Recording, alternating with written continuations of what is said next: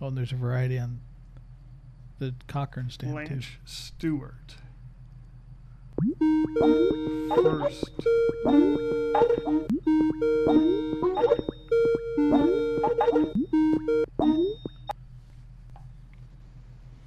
And Harriet Quimby says Well, I heard that. first American. Hey, how about that? Hey. Oh, I can hear you. Isn't that nice? How about? Yeah, it, it helps. Okay, there may be just for your knowledge. I'm at the office.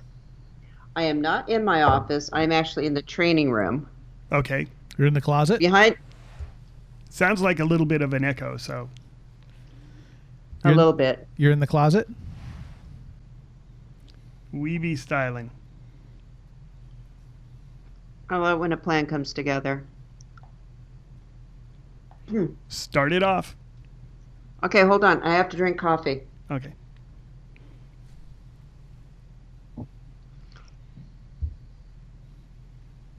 I probably should get rid of my gum too. I'm sorry, there was tuna fish for lunch. and yeah, it, it's like- my cat breath is so bad. It would probably, you guys can probably tell. Don't don't share. Don't share. Yeah. Don't need to know. This is David Kugel from Kelleher Auctions, and you're listening to Stamp Show Here Today, the most exciting, informational service available within the Philatelic community. Look at them, madam. Have you ever in your entire life seen anything so beautiful? I'm sorry, I don't know anything about stamps. Oh. This is the gentle art of philately, otherwise known as stamp collecting. Here's a pile of stamps carefully culled from swap meets and garage sales.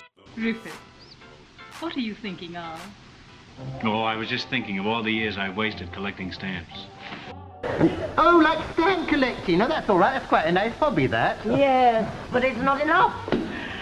Don't you understand? I'm lonely. I'm so terribly lonely. All right, Homer! You beat those stamp Nazis with good old-fashioned American complaining. Oh, if it weren't for you, we'd be at the mercy of weekend philatelists. You know, why didn't you just say stamp collectors? Because I'm tired of dumbing myself down for you. From Spain and two from Japan. I got a couple from Israel and Azerbaijan. I got a plenty from Poland, but none from Sudan or from Fiji or Uzbekistan. Stamp collecting happens when we dream together. Live from Secret Airstrip in South Pacific, this is Stamp Show Here Today, episode number 139. I'm Cash. The people who deal with me on a daily basis, those are the true heroes. I'm Scott. Thank you. This is Tom. And I'm your Stamp Mr. Stawn. If you can walk away, it's a good landing, so we are going to discuss women air pioneers.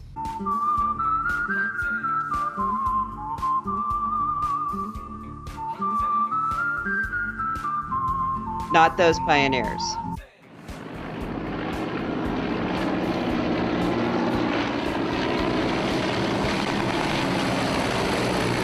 Today we'll be looking at famous female aviators who have been on U.S. postage stamps. These include Amelia Earhart, the C68, and Jacqueline Cochran, Scott number 3066, and Blanche Stewart Scott, C99 first female pilot, and Harriet Quimby, C128 first American female pilot, and Bessie Coleman, number 2956, who we talked about in a prior episode. Hold on on, a prior on. episode. What? There's a typo. I yeah, there's there are many typos. We try to overlook them. We're going with phonics. Oh, okay. Good thing the script is done. I, I know, right? I typed it. I typed it on my cell phone, and it has this autocorrect thing. And like do do, for some reason it always changes it to us, us, and it's like that makes no sense. They're not even close to each other. So there's little things like that, and I hate my phone, and that's life. So you better pony Yeah. up for the new iPhone. Yeah. No, no, no, no, no, no, no. Or just proofread. And Yeah, or just read it after you write it at least once. and Bessie Coleman, Scott number 2956, who we talked about on a prior episode about how the U.S. can make awesome stamps. But we'll be centering in on Miss Cochran and her 1996 50 cent stamp, Scott's 3066. Jacqueline Cochran was a member of the Women Air Force Service Pilots, also known as WASPs. I get it. Wasps. Flying and furious, right? It was a paramilitary aviation organization. A paramilitary one? Yeah, yeah wait, wait, you'll see. Okay.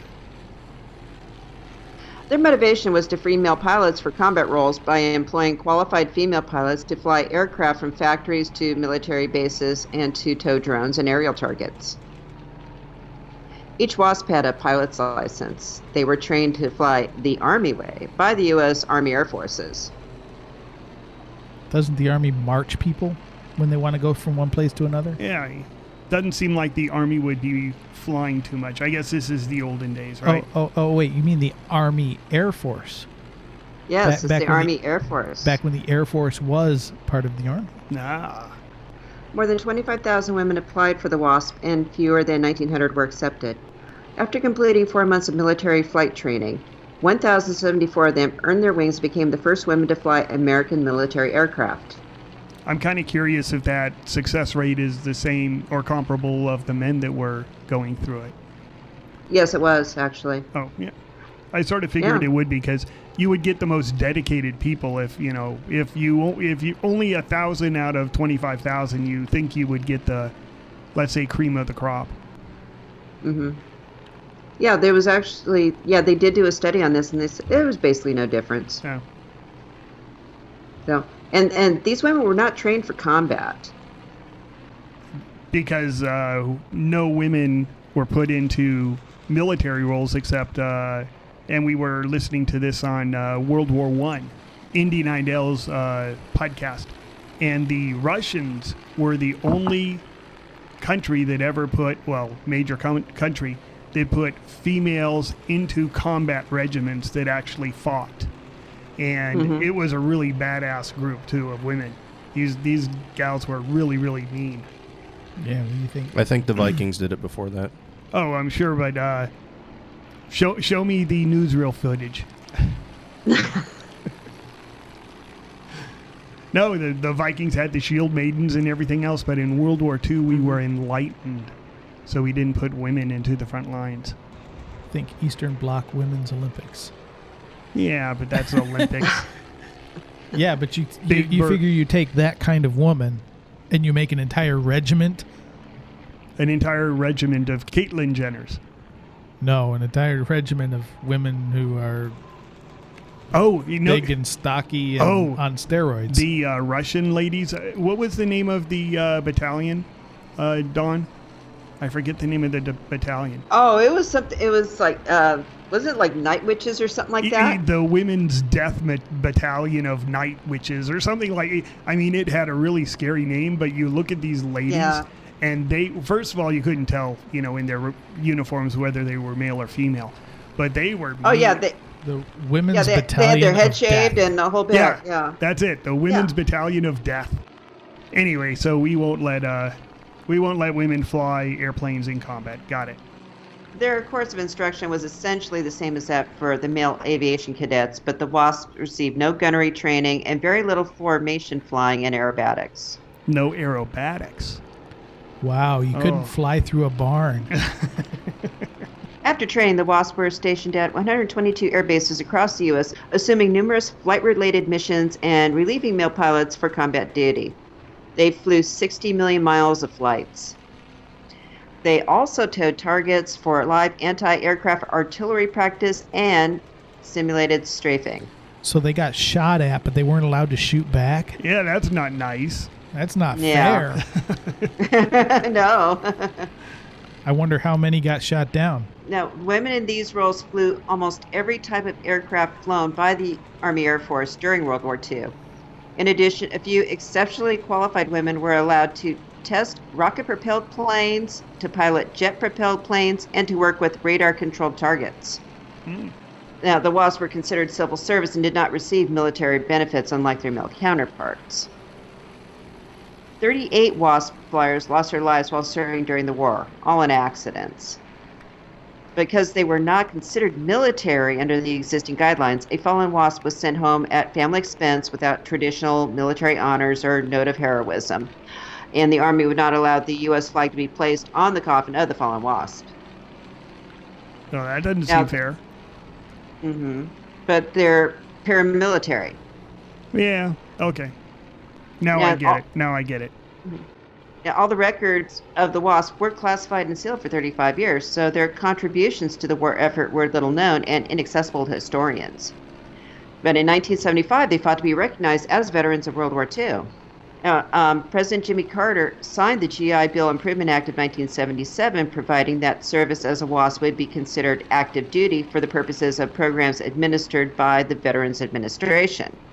In 1984, each WASP was awarded the World War II Victory Medal, and those that served more than one year were also awarded American Theater Ribbon slash American Campaign Medal for service during the war. Good for them. Now, the 1977 legislation did not expressly allow WASP to be buried in Arlington National Cemetery. And that's because Arlington is administered by the Department of the Army and not the Department of Veterans Affairs. And the Secretary of the Army determines eligibility for Arlington burial. But in 2002, the Army reconsidered and decided that deceased WASP were able to be buried in Arlington National Cemetery. In 2015, uh, they reinterpreted the law and its own regulations and ruled that the 1977 statute did not mandate the burial of deceased WASP at Arlington. But then legislation in 2016 seemingly overruled the Army's interpretation. It was widely reported that wasps could again be buried at Arlington.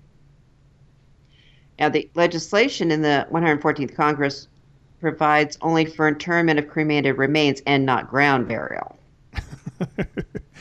Uh, well, first of all, how many wasps are probably left for this to matter for? And second of all, seems like you can be they're being- reinterred. Seems like it's being pretty petty about this sort of thing. Clearly. Yeah. Mm. But at the same time, I mean, they, you know, you had these women. They were very important to the war effort, and yes, they should be recognized. And the fact that they were basically unheard of for 35 years. Well, every It's all- every wasp that flew meant that there was another combat pilot that flew. Mhm. So yeah, kind of important. Yeah, very important. On July 2009, President Barack Obama and the United States Congress awarded the WASP a Congressional Gold Medal. Three of the roughly 300 surviving WASPs were on hand to witness the event. During the ceremony, President Obama said, The women Air Force service pilots courageously answered their country's call in a time of need while blazing a trail for the brave women who have given and continue to give so much in service to this nation. Every American should be grateful for their service, and I am honored to sign this bill and to finally give them some of the hard earned recognition they deserve.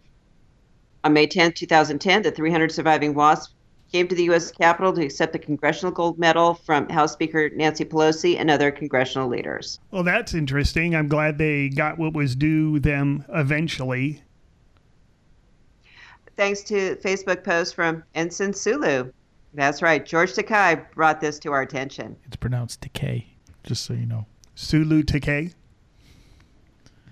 George Takei. George. He Sulu knows Takei. who I'm talking about. Yes.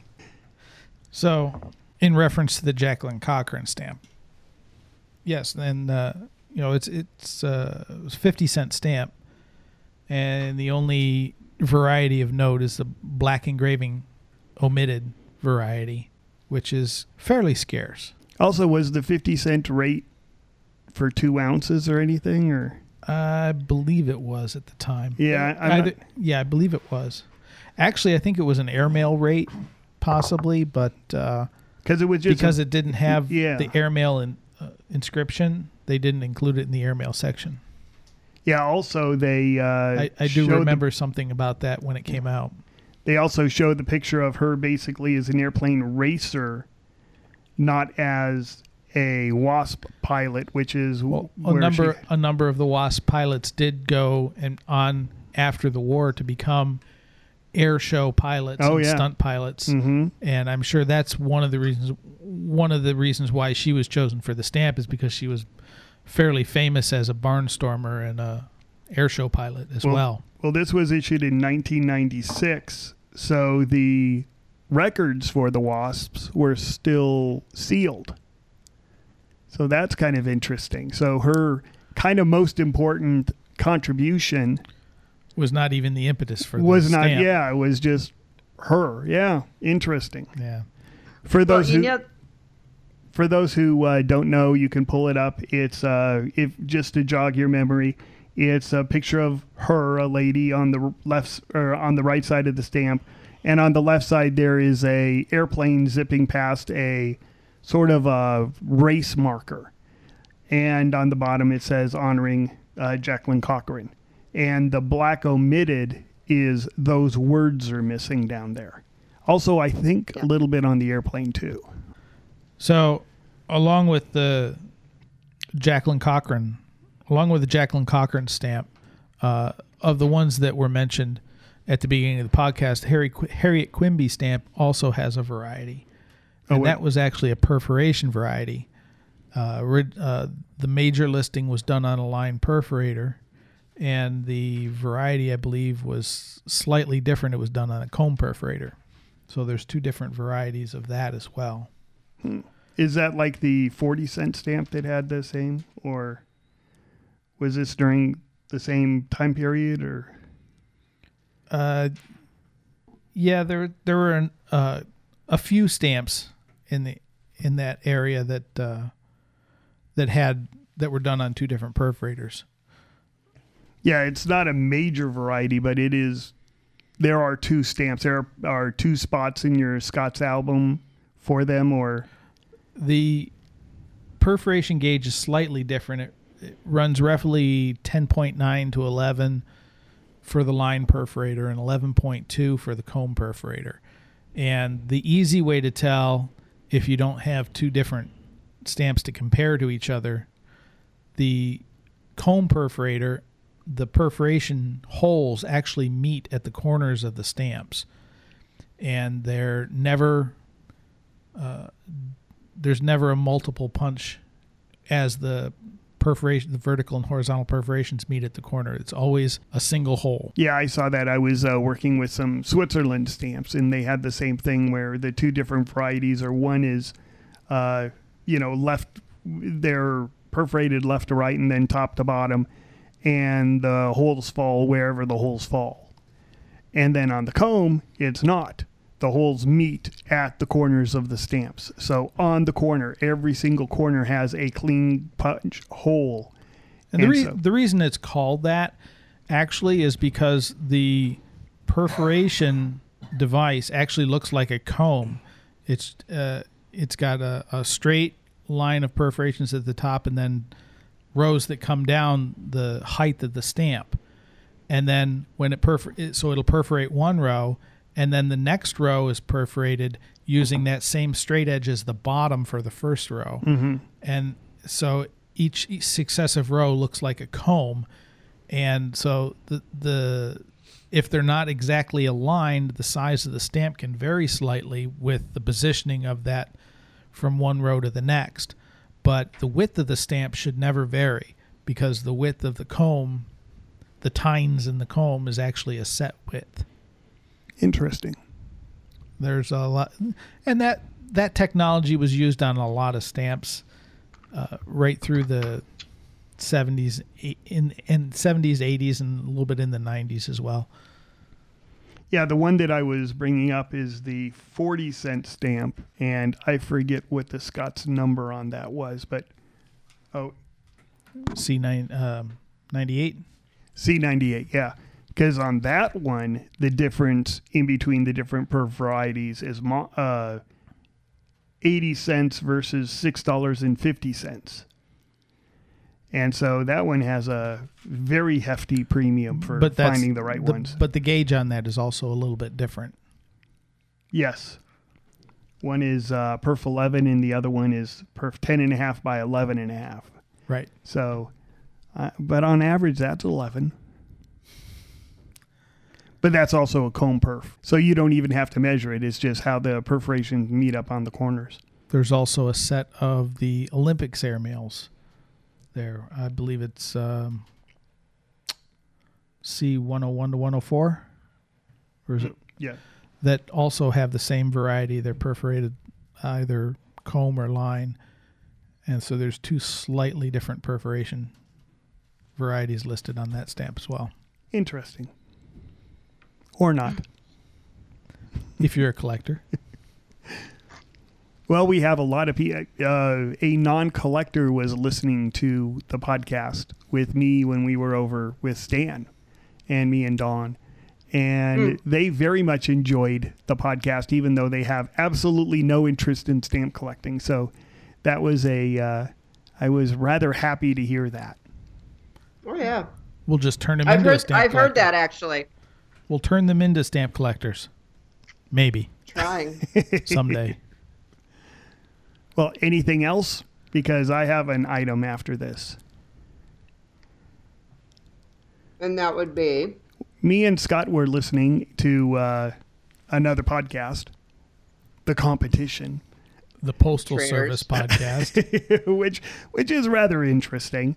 Um, they were talking about a lady who addressed a st- uh, as a child, uh, wrote a letter to Muhammad Ali, and she addressed it Muhammad Ali, Los Angeles, because she had seen Muhammad Ali coming out of a Ve- uh, Los Angeles restaurant, and said, "Well, he must be in Los Angeles."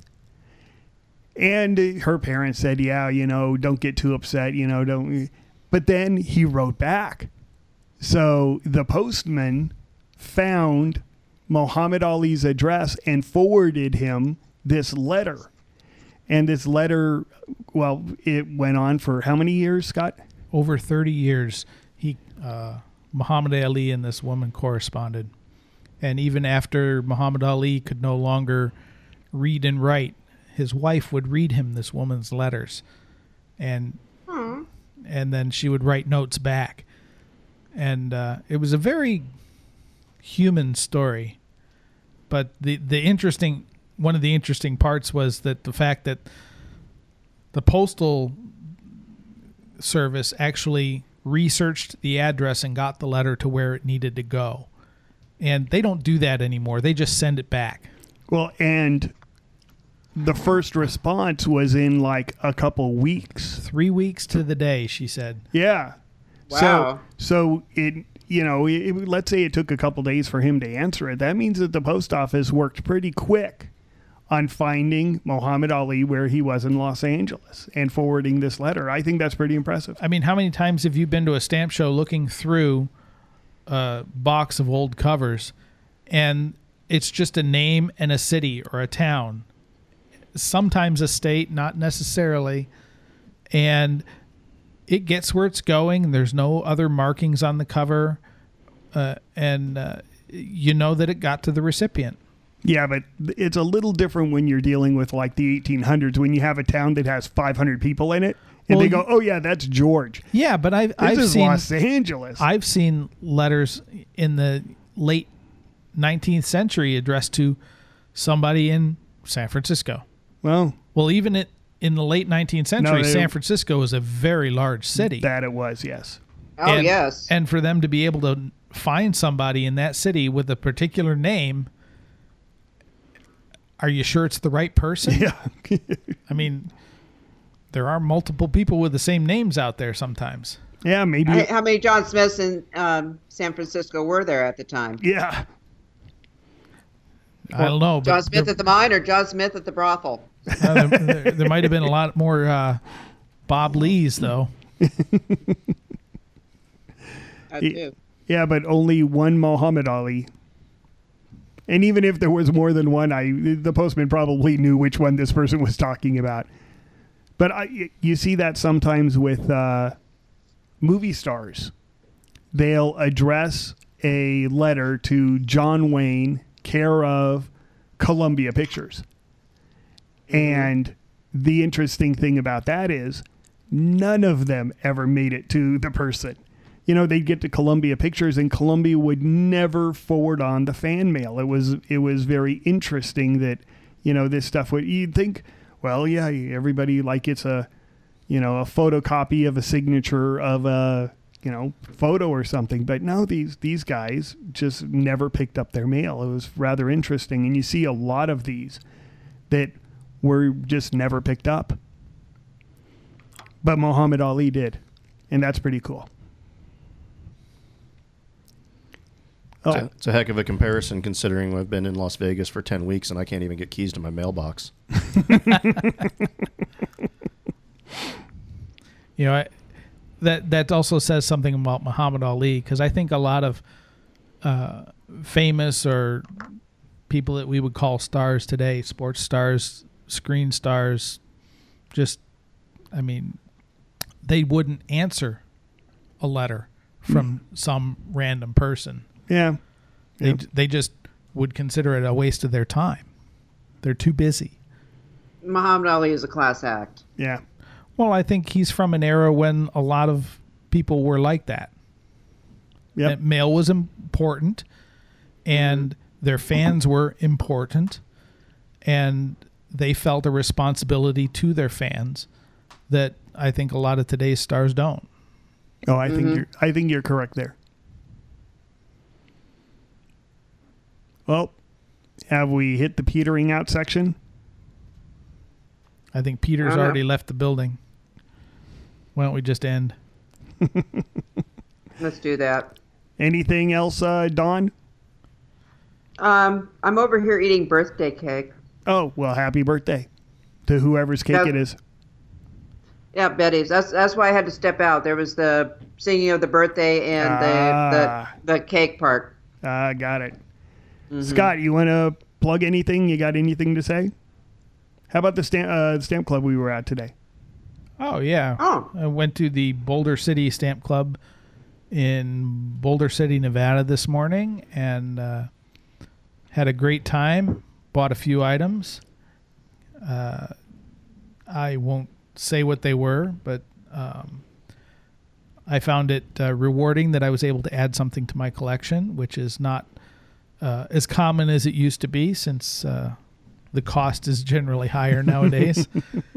and uh, but uh, I am looking forward to Sescal next month. That's true. It's about five weeks away Mm-hmm. in uh, Ontario, California, and I'm also looking to the new Las Vegas show the following week. Oh yeah. Why don't we plug our own show? That would be a good idea. since we, hey, well, since they're listening, we may as well say it. Uh, October, uh, September twenty second, right? well, it's going to be in October because it's the weekend Oh. after Sescal. Yeah, October twenty second in Las Vegas. Uh, our first sat, or our first stamp show. Sunday. It's a Sunday. It is a Sunday. I thought it, It was a a Saturday. Oh well, there, there, there you go. Tom, you got anything to plug? Nope. Nope. Well, why don't we uh, end abruptly then? Okay, let's end abruptly. Return to sender. Return to sender. Thank you for joining us. This has been Cash, Scott, Tom, and I'm your host, Dawn. Continue the conversation at Stamp Show Here Today on Facebook. You can ask us questions, see pictures of the stamps, make comments, and add to the conversation on Facebook. You can also ask the experts your stamp questions at bluepaper at gradingmatters.com. You can listen to all of our past podcasts at stampshowheretoday.com, podbean.com, iTunes, Stitcher, or your favorite podcast listening platform. And as always, keep collecting. This episode of Stamp Show Here Today is brought to you by the Philatelic Book of Secrets, the book that teaches you about reperfs, regums, color varieties, and much more. Get yours for $10 at www.philatelicsecrets.com today. Hi, this is Bob Prager with Gary Posner Incorporated, and we're in Long Island, New York, and New Jersey. And our philosophy at Gary Posner Incorporated is this: we would rather pay very fair prices on nine out of ten collections that we look at, versus trying to just offer very low prices on one out of two and making a big score. That's never our philosophy. So if you want to be treated fairly, please give us a call anytime at 800 323 4279. And again, my name is Bob Prager.